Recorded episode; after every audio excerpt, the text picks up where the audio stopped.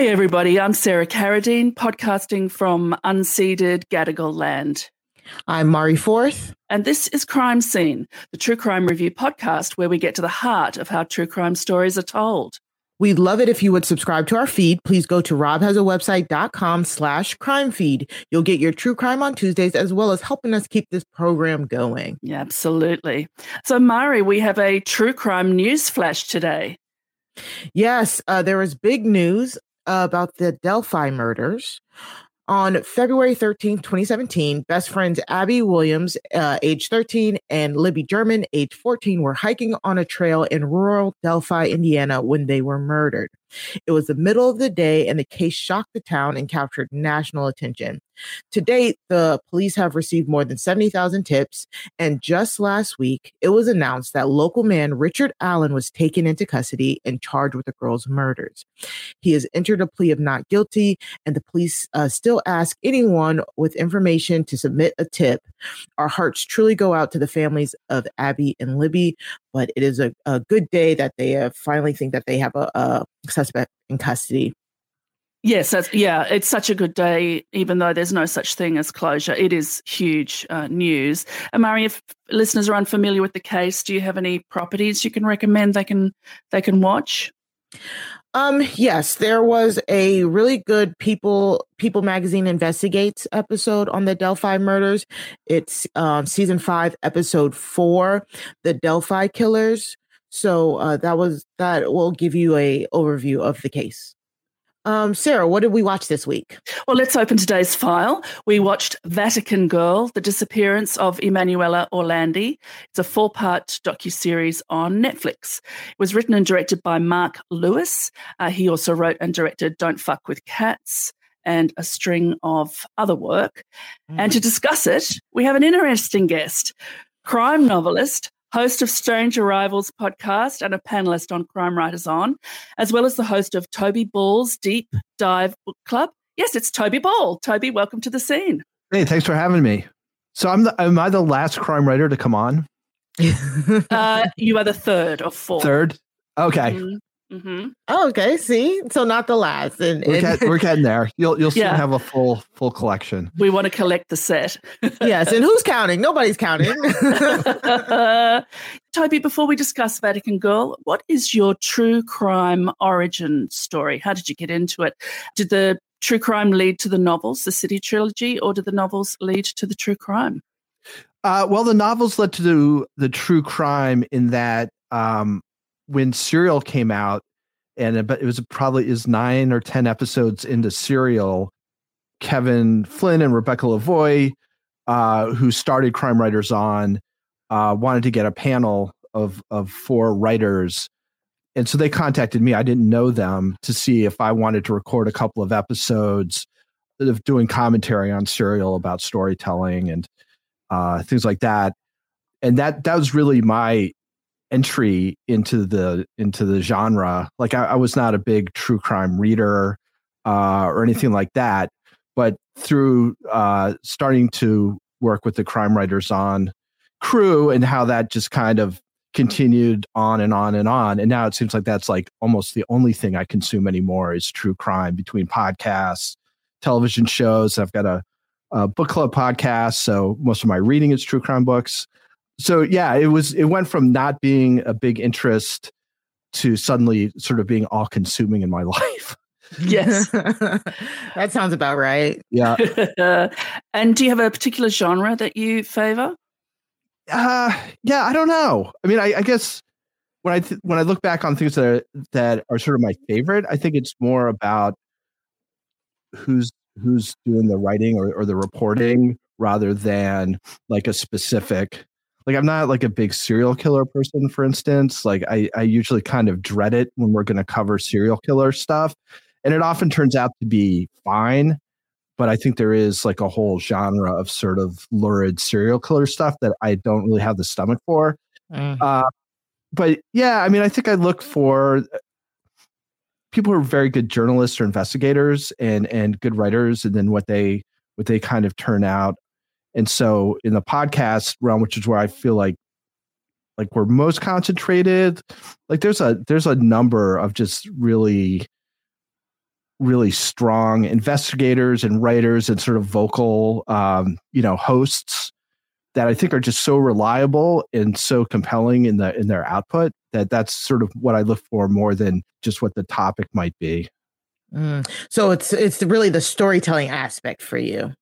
Yeah, I think so. Yeah, I think so. Because mm-hmm. you can get, you know, I mean, there's certainly been very, very interesting crimes that, when badly, you know, covered, mm-hmm. you know, what what do you have? And then there's some things that seem, you know, they're just sort of slice of life. There's nothing in particular about a, a case that would make it stand out to you if you just saw it in a big list. But then in the hands of the right person, they they can really turn it into something you know, revealing and and engrossing and thoughtful. And I guess that that's kind of where I find uh, sort of the most uh, satisfaction and sort of get the most enthusiasm for those kinds of those kinds of things, whether it's a podcast or a or a documentary series. Yeah, I mean, we like being surprised by good filmmaking, uh, and our property from last week, which, um, as we said on the podcast, both Mari and I were very anti covering. Once we saw it and saw how well it was done, uh, how sort of tenderly it was done, how victim centric uh, it was, we said, "Oh well, now we have to review it." So it was mm-hmm. the the uh, storytelling itself which compelled us to talk about it rather than uh, following a particular case. Yeah, exactly. Mm-hmm. Speaking of cases, I'm going to run down the crime, everybody. Uh. Hold on to your hats. Uh, it's a little complex, but follow follow us through. So, mm-hmm. Emanuela Orlandi was 15 years old when she failed to return to her home in Vatican City after a music lesson in July 1983. Her case has been called Italy's most famous unsolved mystery. So if you like your mysteries solved, this is not the one for you. Mm. The mystery remains unsolved. Poor Mari, she likes a, she likes a, a, full stop at the end. I'm struggling. Um, um, Emanuela remains the Vatican's only missing citizen. In the 39 years since her disappearance, there have been sightings, intercepted phone calls, clues, anonymous tips, false confessions regarding her kidnapping, Documents said to have been stolen during the VatiLeaks break in, uh, which seemed to hold the answers but trailed away. A tomb in the churchyard inside the Vatican was opened in 2019 and found to contain nothing. Initially, phone calls from the purported kidnappers demanded the release of Mehmet Ali Ağca, the Turkish citizen who shot Pope John Paul II in 1981. The criminal organization Banda della Magliana may have been involved. The mafia may have been involved. Roberto Calvi, also known as God's banker, mired in scandal and murdered in London, may have been involved. Or Emanuela may have been the unwilling recipient of sexual advances from a priest. Whatever the truth, all theories and all roads lead to the Vatican. Just to get us started, Toby, what was your prior knowledge of this crime before you watched the documentary? I I had no prior knowledge of this crime. uh, it, it what's interesting is that watching it sort of reminded me of all these things that kind of happened when I was in middle and high school, like Mehmet Ali Ağca. I hadn't thought about him in a long time, but that was sort of my first. I, I think my first contact with the idea of of uh, sort of radical Islam uh, the gray wolves like they would show that on the on the news and it just seemed mm. very exotic and mm. and and strange and it was just you know it was just hadn't been a part of my understanding before that and i guess this is pretty soon after the iranian hostage situation too oh, yeah mm-hmm. so it's mm-hmm. like that, that suddenly it, it felt like that part of the world was becoming a little more important or or at least the the media was paying more attention to it so that that that's really once I was watching it, those were my associations with that time uh, of the, of the things that happened in this documentary. Mm. Uh, Mari, how about you? Was this on your radar at all? Yes, it was one of the reasons why I agreed to watch it because I had watched a um I don't know if it was like a 2020 like a Dateline. I I remember watching like a one-shot episode about this case and being very fascinated with it. And of course, I tried for my recommendations uh, to find the you know the episode that I saw, but it, Google is just flooded with Vatican Girl, Vatican Girl, Vatican Girl. So I could not find the specific episode of the specific show that I watched, but I remember I watched it. Maybe it was like um maybe like uh around 2017, 2018, if I remember correctly. And it was about a girl who vanished from the Vatican. And it was the way that that one had told the story about um it was mo- more focused just on the disappearance itself and then very heavily focused on then the um calls made after like and that was basically it so um, it was it kind of concentrated on everything that was in like those first two episodes of, of this property. Um, so I was very eager to see what they were going to do with this, with the Vatican girl, with more time um, having passed, with more information being possibly revealed. But slight spoiler alert, I guess. Uh, I did not think this was as successful as what I had originally watched, and it's really kicking me that I cannot find what it what it was that I watched. well, once you do, we'll we'll put it on the show notes or we'll recommend it in a in a future uh, episode. Yes. I was completely unfamiliar with the case, but for me, because um, I'm slightly older than both of you, uh, I remember the Pope kissing the ground in Poland. I remember him being shot, which is why they are now in the Perspex Pope Mobile rather than just in an open car. Mm-hmm. Uh, I remember VatiLeaks, uh, which is later, of course, the stealing of documents from the Vatican. So a lot of the world events that were touched on in the documentary were very familiar to me because, uh, mm-hmm. you know, um, I am only just slightly older than Emanuela would be uh, if she's still alive, which seems you know unlikely uh, because one of the popes said to her brother, She's in heaven. Uh, and when he said, Oh, we hope that she's still alive, that that pope repeated, Emanuela is in heaven. So I think somebody knows something. Uh, yeah, so it was very much my adolescence and, and 20s and, and 30s that these world events covered. But as far as Emanuela herself, I did not know uh, anything about her. Toby, do you want to just talk about the documentary in general and the documentary things that it employs? There were a few things about about this documentary that I was trying to kind of get a hold on uh-huh. some of the decisions they made, and some of it seems to kind of come down to things that just happen in documentaries, and I don't know if it's just sort of reflexive, but fairly early on, you know, after Emanuela uh, disappears, there's I don't know how long it is, three, four, five minutes of them doing a search for her in Rome, and mm. you know they're not going to find her, and mm. nothing really comes out of it. But they still feel like they need to have that time, and you.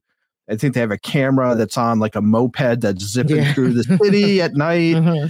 and uh, you know somebody's talking about it a little bit.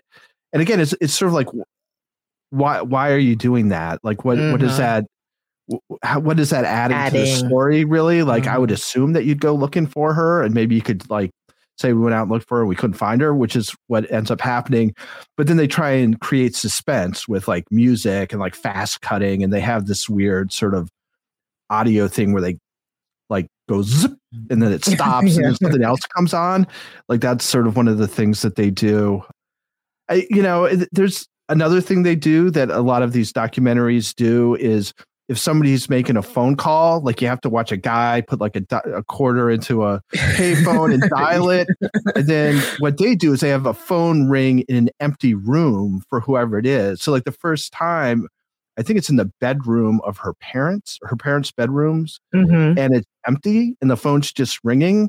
And then they then go on to talk about, well, this is what the guy said. And my, you know, sort of understanding what they were doing, but at the same time, it's like, well, there was nobody there to answer the phone. Like, what? It, it just right. Like recreation. The recreation, yes. Yeah. Mm-hmm. So, you know, I go on a, a, a Crime Writers On about how I, I sort of get frustrated with recreations unless they're being very, very specific about mm. what they're showing. Like, because I think to uh, like Thin Blue Line, uh, mm. which is sort of the the earliest, and and he did this these recreations that shed so much light on the story Uh-huh. and that were so critical to understanding and that now there's so many times when it's just like like slightly out of focus people walking around an office or phone ringing in an empty room or something like that. It's like well you just couldn't think of anything else to put so you're you're this is sort of your default. So there's a certain amount of stuff like that that you know I, I guess it's just part of the genre but i do wonder like when you're sitting down and thinking about i'm going to put this thing together somebody like, yeah, we'll just have these phones in these empty rooms and they'll ring and it'll be awesome. And then we'll move on to the next thing. Um, so that, yeah. We're famously like anti reenactment over here. Like we're we are exactly like you said. Like if there's no point in it, then why are we doing this? Are we doing this to pad out the runtime? Like, and I agree with Toby 100%. This docu series had so many recreations, reenactments that did not really help the story for, like progress at all. Um, and and even kind of even worse, we saw the same recreations over and over and over again. Like the like the verbatim, they just cut and pay. Oh, we here, plug it here, plug it here. Woo.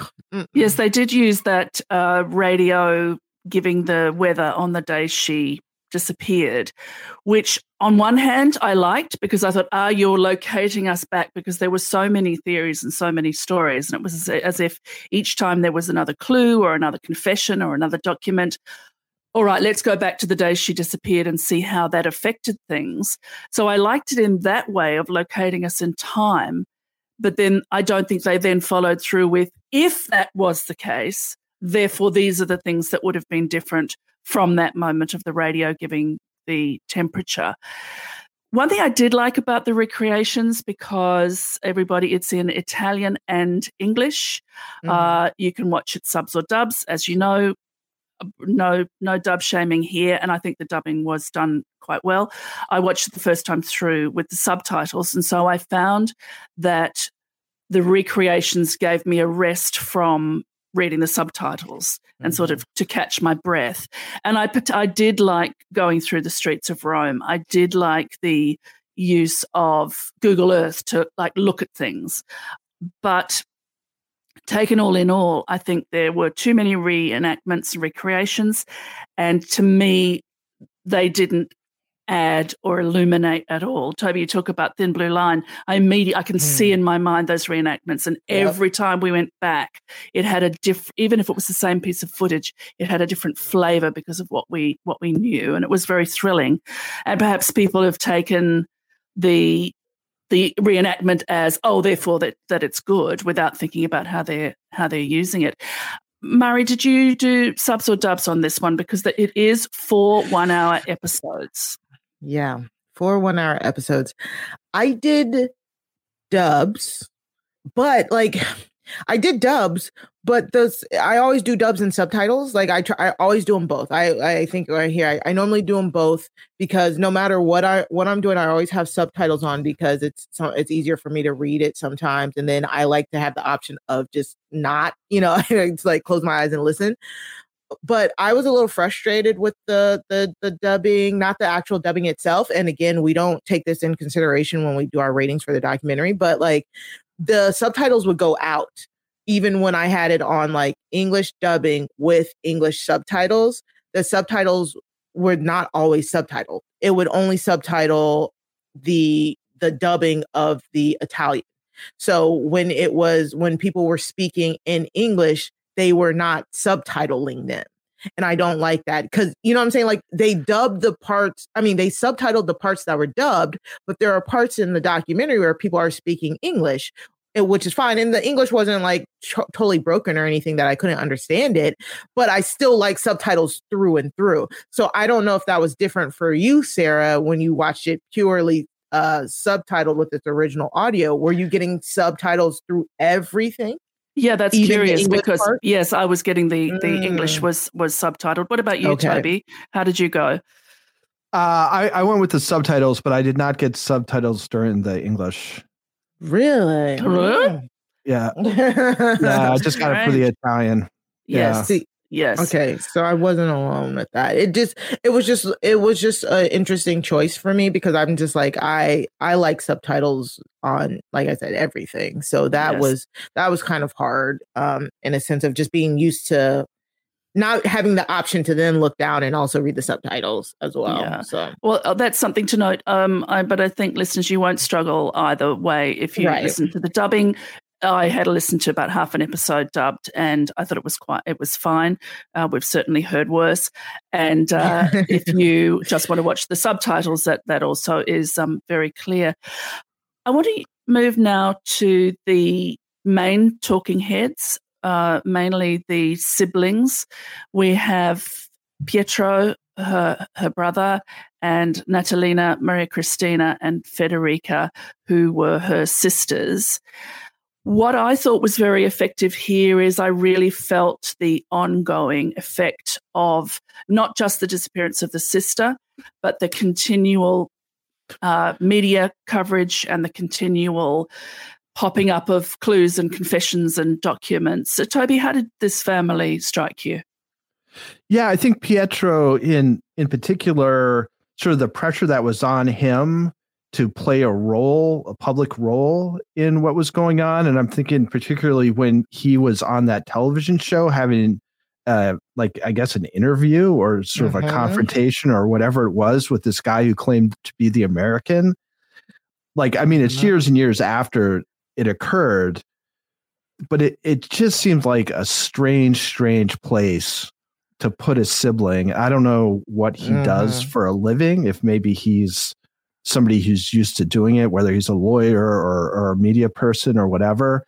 Um, and I thought he was good at it, but it just seemed it seemed difficult. And then uh, you know, with him and with his sisters, you know, this talk about how they their their hopes get up and then they get dashed, and and they do talk in the documentary about how they get all these things coming in, and then every once in a while there'd be something that seemed, you know, more promising, like such such as the flute that they find, mhm. and so again, it's like these, these ups and downs and ups and downs, which I I think for these higher profile cases where people know about them and are going to be more engaged with you know trying to pull something over rather than a case that's obscure which which people don't really know about.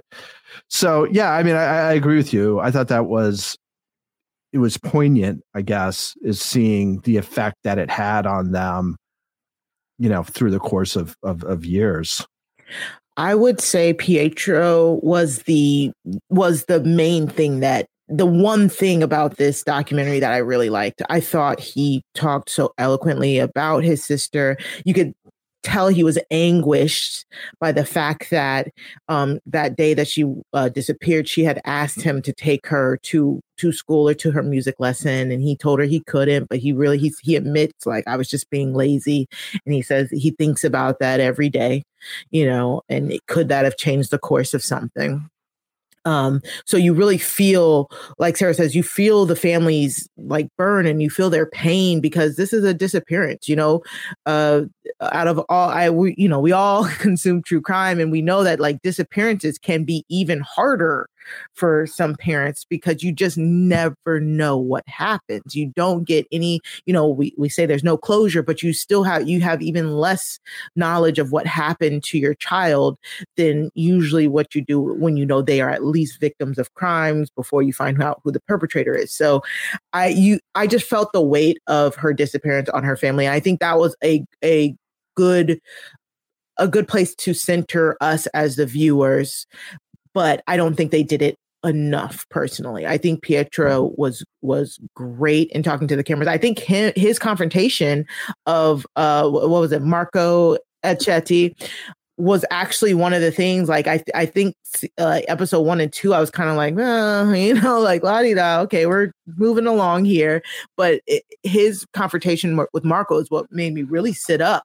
and really like oh okay all right i'm i'm in here i'm sucked into this and it, got me way more sucked into like okay does what does marco know so uh like you know big high praise to to pietro pietro and and um how he did in this Yes, that close up of him on the television confrontation with Marco Accetti, who said that he was the architect of the kidnapping.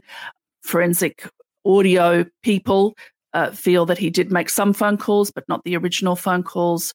Uh, mm-hmm. Uh, he has a past where perhaps he kidnapped another girl, perhaps he killed another girl. He's a very strange yeah. man. We have him with us today with a bandana over his face, uh, mm-hmm. but the the face of Pietro as he looks at this man and realizes that he is not the kidnapper and doesn't have information, and the betrayal and the rage uh, is is quite extraordinary.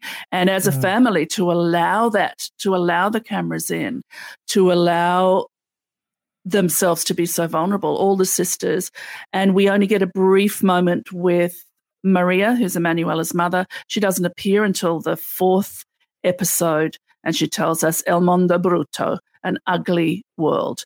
Uh, but she has her Catholic faith and she knows that she will be reunited with Emanuela, uh, which makes my blood run cold. But there you are. I'm, a, I'm an atheist, as listeners know. And I find that the cruelty of the church cannot be overstated. And I think this idea of all roads leading back to the Vatican, which we can talk a little bit about, um, the Vatican state, I sort of knew it kind of. And I think one thing that the documentary does really well is give us the sort of political overview of it as a city state unto itself.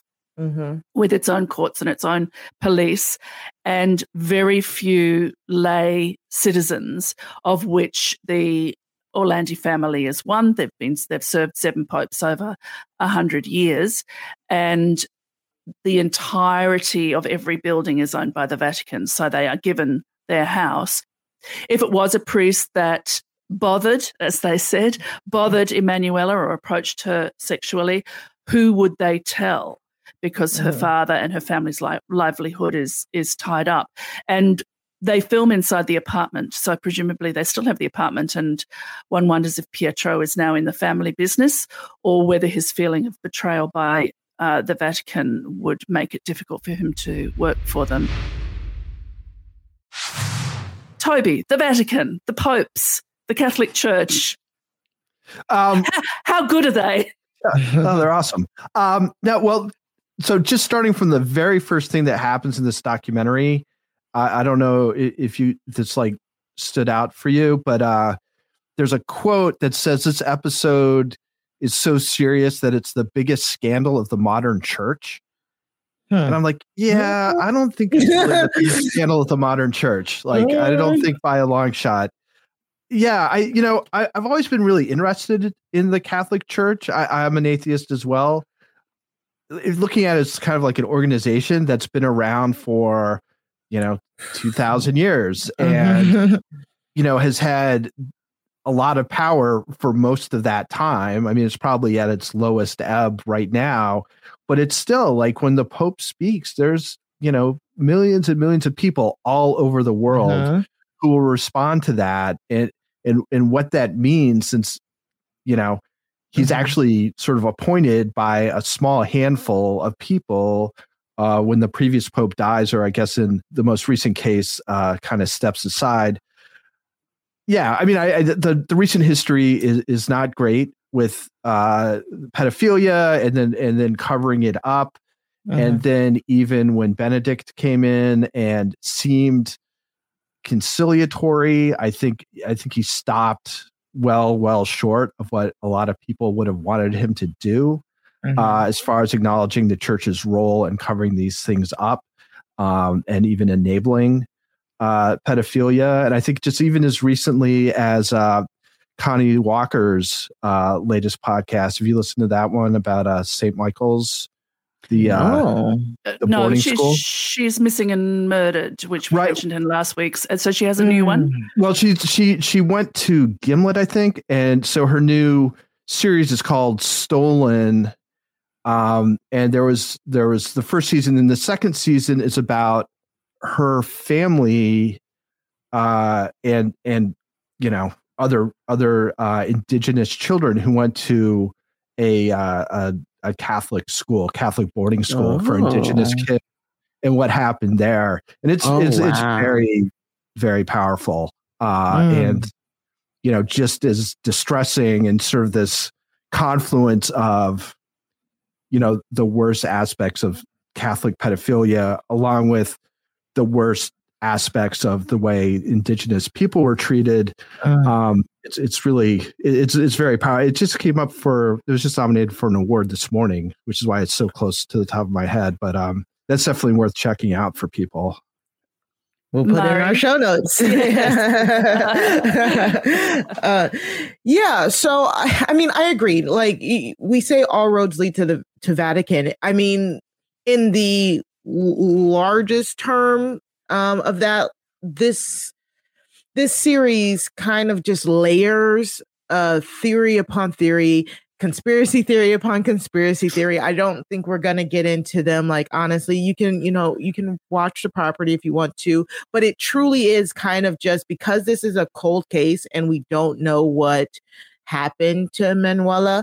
Like, it really is just, okay, maybe it was this happened. Maybe this happened. Maybe this happened. Maybe this happened. It was just so, it just was piled on conspiracy theories that just kind of go nowhere. So, if the Vatican has uh, uh, like a distinct hand in it or not, it is still their fault because it is their citizen who has who has gone missing, and they have apparently not helped to try and locate her at all. In the bare minimalist of you know of them not doing anything to the grandest of it was what a, a sex scandal by a priest or maybe uh, the secret service or there are so many thrown out theories there my biggest thing is no matter what they are still at fault um uh, you know either macro in a macro sense or like hands on yes i mean it, what what interested me and and i feel like whether this was involved with the Emanuela's uh, disappearance or not, but I was very interested in uh, Roberto Calvi, who,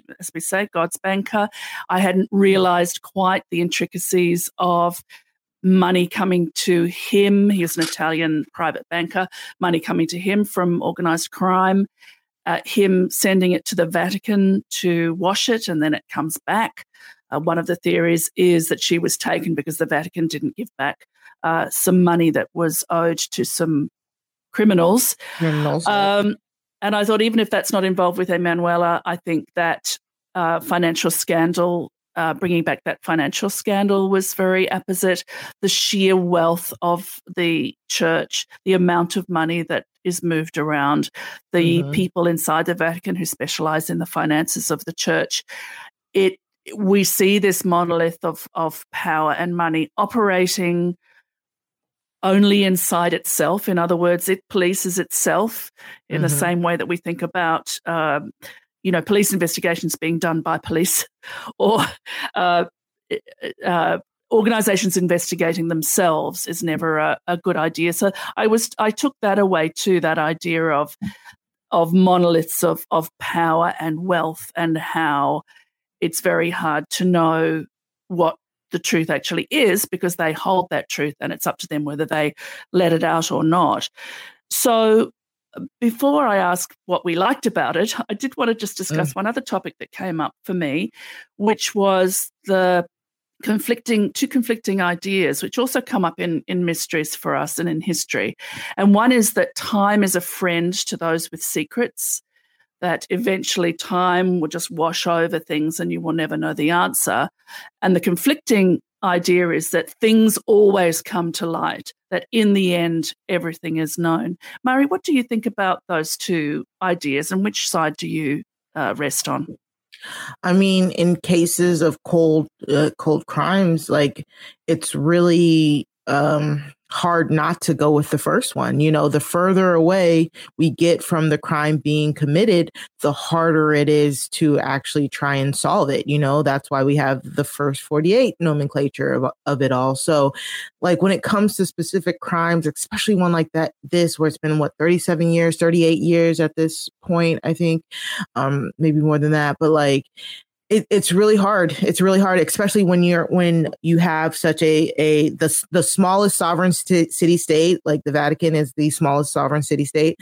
that they're covering it up or you know or at least not monitoring themselves like you said sarah it only makes me think that it i don't know if we'll ever get answers for emanuela and that's really sad so that's what i'm going to go here with with just this this particular property mm, toby what about you yeah i think it's interesting i i kind of feel like with with an organization like the Catholic Church, mm-hmm. like I mm-hmm. think time time makes it less likely that it's going to happen. And I I kind of think about um, uh, Reinhold Niebuhr, who's uh, you know I, I think he's Catholic, uh, but uh, basically a religious philosopher. He wrote a book called uh, "Moral Man and Immoral Society," and he was trying to sort of I think reconcile sort of the idea of man as being intrinsically good with you know the horrors of World War II, um, and and so what he basically said is that that people are good, but when they form into into organizations, like the the the organizational imperative takes over rather than trying to do the right thing like you try to protect the organization and it feels like the vatican is sort of like the biggest example of that it's like they're supposed to be like a moral force and they're in all these things. But when it comes right down to it, they're much more sort of as an organization worried about protecting themselves than exposing wrongdoing within their ranks. So I, I, don't think you have the things that over time sometimes help when it's just like criminals where there's like jailhouse snitches or you know people who they know will come out and talk about it you know over the course of time they, they don't feel as endangered by speaking out or whatever. I think in these kinds of situation, like that information's going to the grave with anybody who knows about it, and it's just never going to get out. Yeah. Yes, I think there is that thing of individuals. There's an interesting documentary I saw some years ago uh, talking to German soldiers who were at uh, Stalingrad, and I was thinking, why are they talking now? These men had never spoken mm. and they hmm. cried as they spoke. And I thought, well, it's because, you know, there's someone knocking on the door. Uh, they are about to uh, die and go wherever they think they're going to go. And so I think you're right, Toby. That's interesting. I hadn't thought about that. An individual secret that a person might hold, they may feel towards the end of their life the burden of it and want to be unburdened of it.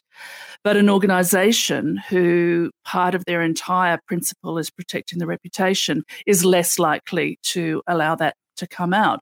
Although, as yeah. we you know, as we saw in our in our uh, news flash, you know, finally there has been um, an arrest in the Delphi murder case, which was uh, uh, five years ago, but maybe at 39 years, and with so many conflicting theories, uh, this will always be a, a, mystery.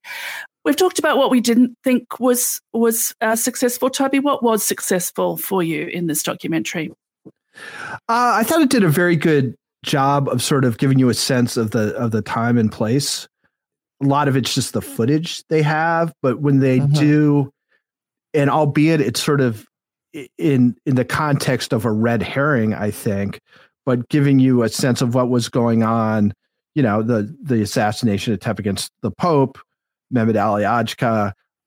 Uh-huh. I, I just had a I had a feeling that I had a good sense of what Rome was like in 1983, and I, I felt that, that that was strong. I would have liked a little when I was watching it, just because it's something I've done a little research on, a little more contextualization about sort of the kind of violence that had been happening in Rome mm. over the over the sort of 10 years uh, like mid mid 70s to mid 80s because that was the time when like the the red brigade was active and you know there there was political violence uh, that had been occurring. So this all kind of happens with that as a context.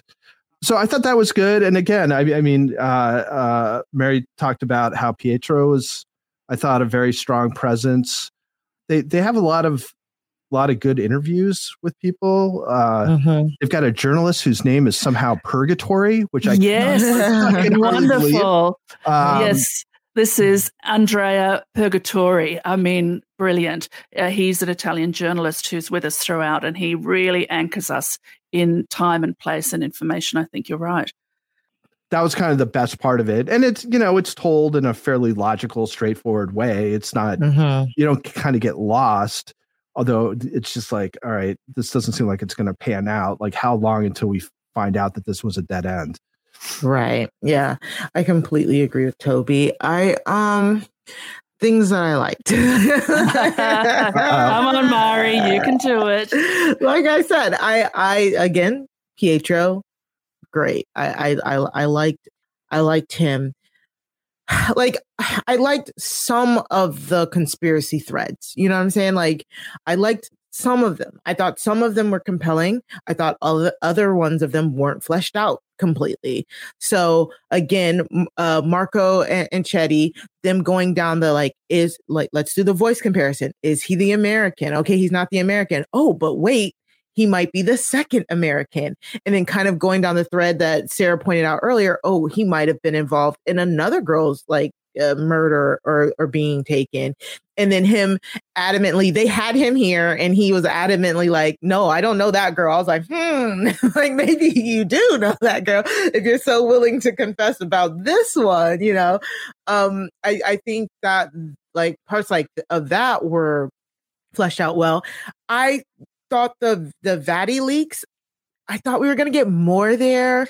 Yes, yes. Well, yeah so i'm uh, again i'm trying to like positive i thought we were going to get more there i liked what we got which is why i wanted more i thought them talking about the five page expenditure about maybe the maybe the catholic church had been paying and had known where um Emanuela was for at least 14 years of her life, I was like, oh my gosh. I, I feel like they should have ended with that conspiracy theory. Um, it, I said I wasn't going to go into this, but it, I always do that. But in the Vatileaks, there's like this five page just list of expenditure and uh, list of expenditures to the citizen Emanuela Orlandi. And from 1983 until 1997, it's all these lists of expenditures saying like, oh, she may have been in school in London, like I was like, more of this, go line by line. This is what I want to know about. And they really didn't go into it. They think that maybe her body was transported back in 97 and that's what they think that why it ended. And I was like, "Oh my gosh, that sounds like very plausible." Also, where'd these documents come from? And then it was just kind of like like one or two talking heads was like, ah, I don't really believe that maybe those documents aren't really real. So let's go on to the next one, which is covering up the a sex scandal with a, a, a uh, Bishop. And I'm like, oh, okay, so we're back here again. like, yeah. so yeah, so there there were just some parts that I was like, oh, th- this got me up. Like my ears perked up. I was very interested, but then just the whole, you know, up and down of it all, of like, oh, maybe this theory, maybe this theory, maybe this theory, just didn't pan out in certain ways, and and in certain ways it did. I think one of the things for me, I mean, the Vatileaks um, is is a sort of fascinating idea that you go in with keys and then you blow torch a safe, one safe out of five, and then you take some documents. I mean, the thing is, this five page uh, cover document was a photocopy that was po- that was posted anonymously. I think it was hard for the documentarians to give it more weight when there is a question mark over its authenticity. But I, I, thought we were getting somewhere. And then we opened the tombs, and then there was not only not Emanuela in the tomb, but not the two young German princesses that are supposed to be in the tomb. I loved Angela Gallop. She made me sit up. Mm. This was in the section about Roberto Calvi, who, if, if listeners don't know, was eventually found hanging under Blackfriars Bridge in a in a very staged suicide. Uh, Angela's mm-hmm. one of Mari's girls. She was the forensic scientist. She had a very clear section where she went on the boat and she they recreated how could you have walked along the scaffolding and what would have happened to you, and they had a mm-hmm. model of it. And I thought this is great. But in the end, it was quite a large section of the episode that was going to end up with, but maybe it wasn't that. So I think moment it's almost moment by moment the documentary was good but then taken yes. as a whole mm-hmm. i'm not sure i think one thing i will say is i don't think it's a binge it's mm. four 50 something minute four one hour episodes and you're either uh, you know if your italian's good and your english is good great. But otherwise, you're listening to a dub or you're reading a subtitle. And I found I needed to watch one and walk away. I don't think it's one of those that you click over to the next Mm, episode. I can agree with that. Mhm. Um, even though they give us a little cliffhanger at the end of of every of every episode. There is one update to the crime. So, as we said, when they opened the tombs, they found nothing, literally nothing. uh, a room underneath the tomb with nothing in it. But Mm. since then, uh, thousands of human bones belonging to a dozen bodies were found after the the July 2019 opening of the tombs in the underground ossuaries in the Teutonic College, which is where the, the tombs were. Mari, don't get excited. It's not an answer yet. so, forensic investigators are analysing the remains and are expected to use carbon 14 dating methods to obtain a rough, rough estimate of their age. So, it may well be that Emanuela is among those bodies, but also it's an ossuary. It could be anybody from any period of time. So don't get excited, but we will wait with interest to hear what the results of that uh, very painstaking forensic investigation is going to be. So, Toby, last thoughts and your ratings. How many magnifying glasses are you going to give Vatican Girl out of a possible five? Um, so I, I guess as far as thoughts go, so this thing seems like sort of one thing after another after another. It's like, and then this Uh-huh. happened, and then this happened, and then this happened. And it's all leading to dead ends, essentially, right? You know, Yeah. and some are like more dead than others, but there, there's no conclusion. So when I think about it, it's like, what is interesting about this case?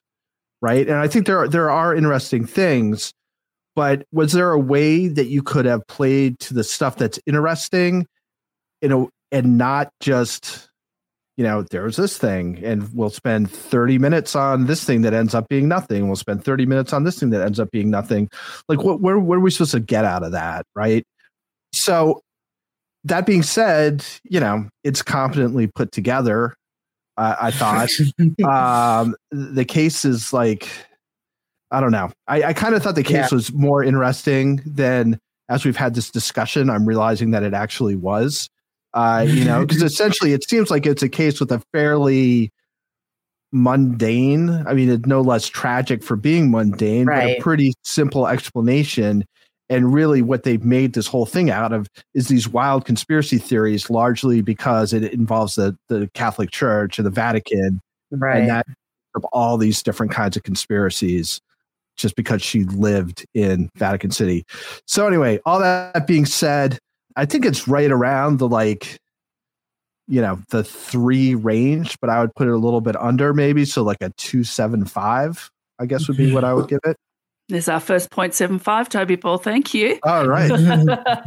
I don't quite know how you get uh, three quarters of a magnifying glass, but uh, maybe we, we take a Yeah, little bit of the I'll- glass out. I'll, I'll put you on the put you on the task. Yeah. uh, Mari, how about you? Final thoughts and ratings for Vatican Girl? Yeah, I, I, I don't know if there's much more to be said about oh, what we've already said. It was it played as a very straightforward documentary, just talking heads d- talking directly to the camera. Lots of reenactments and re- recreations. Some that worked for me, some that completely didn't.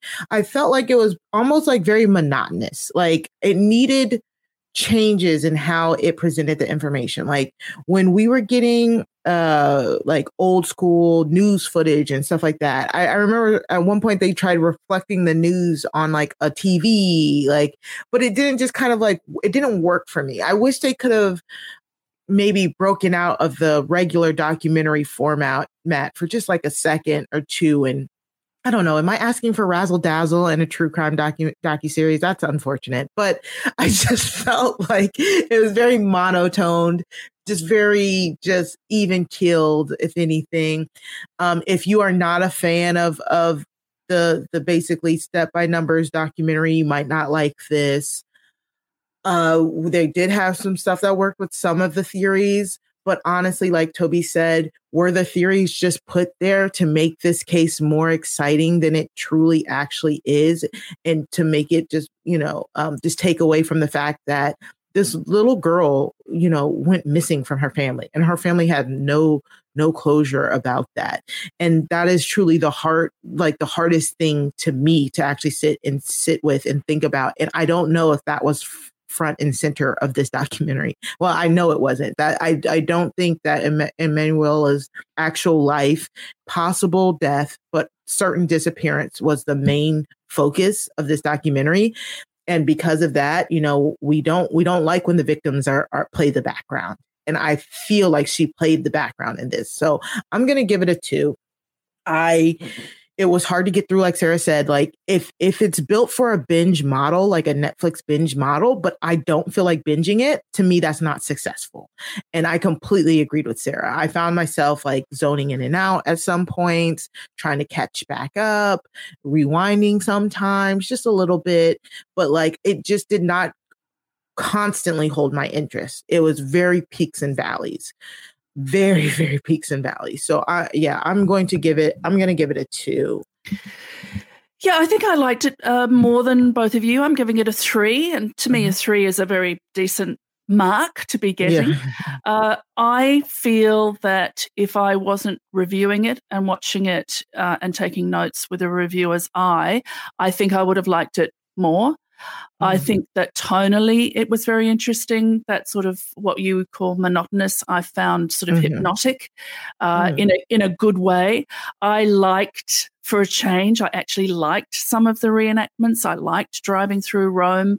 I liked the use of Google Earth. I thought that was used very well. And the maps, they do do the thing where they Google. the I Google like them all the time. It. I, know how to Google. I know how to put things into it. But that aside, I liked the, you know, as we say, green flag. The family was involved, uh, mm-hmm. so I did like spending time with her brother and her sisters. I think not even what they said, but just their presence was incredibly compelling. Uh, yes. Uh, so I would say three, and I would say I recommend it, but I definitely don't recommend binging it.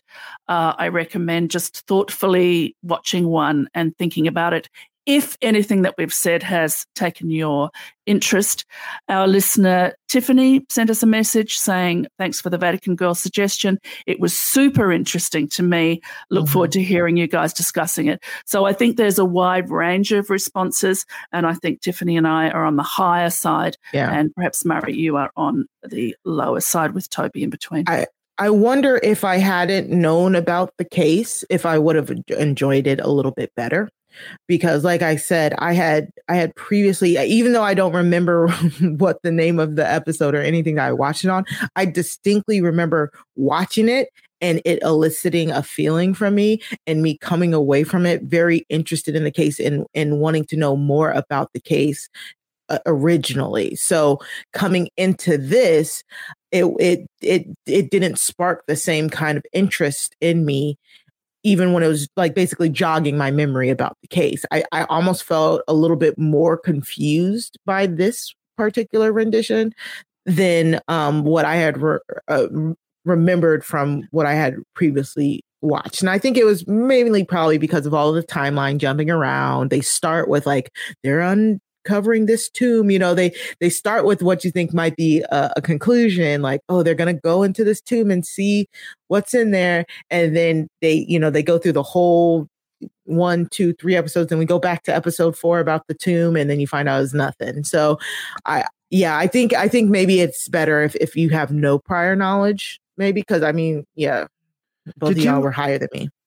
Did you, there was one of the strangest scenes I think I've ever seen in one of these documentaries and it's the one where they have that tape that's supposedly her like being uh, tortured. Oh yeah. Oh, I forgot about that. I like. And they set it up that so that memory. he's got. So they've got uh Pietro. There's like a uh, a tape recorder, and he's going to listen to it on headphones. And then his sister is sitting there watching. And I thought it was going to be like Grizzly Man. Have you seen Grizzly Man? where uh, yes. Werner Herzog right. like puts he's like I don't want to play says, this over the thing, so instead you can watch me yes. reacting to it. Yeah, and I thought that's what they were going to do, but instead they play the they play the the sound, and it's mm-hmm. just very and it's very strange. And they say I was like, I don't think this is really It sounded so much like and a porno. I a thought cha- this is this is and a at one point she goes, "Yes." She says, "Oh, yes." Do you- I- and I was like, "So first of all, she's Italian, so I would assume she wouldn't be like in the middle of being tortured, like switch to English for my convenience watching this documentary."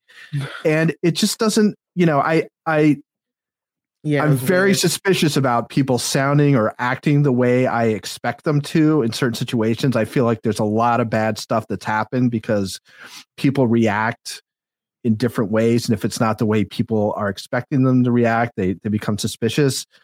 But I was like, I don't know what this sounds like. And then when they said, well, they, they thought it was a, uh, a soundtrack from a porno, porno movie, I was like, yeah, that's that seems about right. Like, It was- that that was was so that was so odd. I- and yeah, it was sort of a blip and we moved on, which is why I sort of completely forgot. yeah, blocked it out, completely Yeah. blocked it out. I So mean, weird. we have uh, Linda Chamberlain, whose young daughter Azaria was taken by a dingo. Everybody, the dingo did do it. Uh, uh-huh. she was convicted because she didn't behave as people thought a grieving mother uh, should behave. We've got to stop um, expecting people to behave, you know, a certain way. That's Yeah. what uh, Cameron Todd Willingham was put to death in Texas after his family died in an accidental fire because he wasn't acting during the fire Mhm. the way people were expecting him to. And they said, oh, he must have set the fire, throw in some bad arson investigators, and, Mm. and he was executed. Ugh, yeah, And he was clearly innocent when competent arson investigators took a look at it. They're like, oh, it's a space heater. We see this all the time. Oh, Dang. Mm. Uh, oh, so all right. uh, On that happy note. on that happy note, uh, Toby, do you have any recommendations uh, for our listeners? Sure. Has anybody recommended Bone Valley yet? Uh, yes, I have. Oh, you have. Okay. Would- So, would you like to speak to it briefly because I think it's worth uh, it's worth recommending again. oh yeah, uh, Bone Valley. It's. Uh, I don't know if they're all out yet. I actually had to stop uh, listening for a little bit because I was going to be doing a book club podcast about a book that had very similar details, and I was starting to get confused about which was which. So I had to wait until I was done with the book club podcast. But it's basically it's about a um, uh, a false conviction in Florida, and it's just it's just very the first four episodes are are really well told, uh, very compassionate storytelling, very good reporting. The end of episode four, it takes this turn, and then it just becomes, I think, like a whole nother level of of interesting. I, I thought the fifth episode is just so fascinating. It's one of the best episodes of a true crime podcast I've heard. Um, and I guess I've got, I'm up through six. I think there might be eight or nine. The- yeah, Um, eight, I think now. Yeah. So I just people in the true crime podcasting world are all a buzz about this. You know, all, all, all the other people, uh, uh, creators who I know, who I, I consider to be the top people in the field, are all a buzz and just it just really uh, enjoying it and uh, and um, really kind of respectful of the work that got put into it. So yeah, highly recommend that. Yeah, it's great. So, uh, chapter eight it has dropped. I've seen through. I've listened through seven. Uh, chapter eight's dropped, and it looks like chapter nine is waiting there once it comes off subscription. What I liked about it particularly is is the people who are narrating the podcast are the people who did the investigations, and I think the inclusion of his who started to be a research assistant, the young woman who uh, does this with him, was just such a, a serendipitous uh, partnership, um, Yep. particularly in an early episode where they have looked at the crime scene photographs and not much is said. And then we have her in the car as a young woman. This is not her usual job. She just came on as a research assistant. And as a young woman, having seen the violence that is enacted on the bodies of women and girls, she sits in the car and she cries with him as she struggles to process what she's seen. And it, that could have been gratuitous, and it might sound to you listeners as, oh, what a piece of showmanship, but it is not that at all. And I think that if you t- can take that tone through the entire uh, series, that it is truthful and authentic and the astonishment that we still have about bad faith actors in the in the um, law enforcement field, uh, it, it exposes them as well. Awesome. Uh, anything else to recommend, Toby?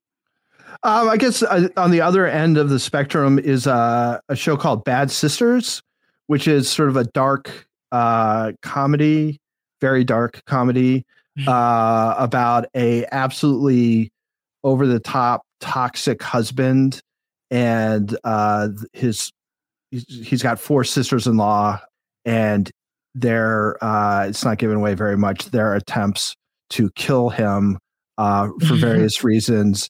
Uh, it's wonderfully acted. Sharon Horgan, I think it's probably the big name who's in it, but I recognized at least most of the people who's in it. Claes Claes Bang, who's a Danish actor, is just absolutely a scene chewer as the uh, as the husband.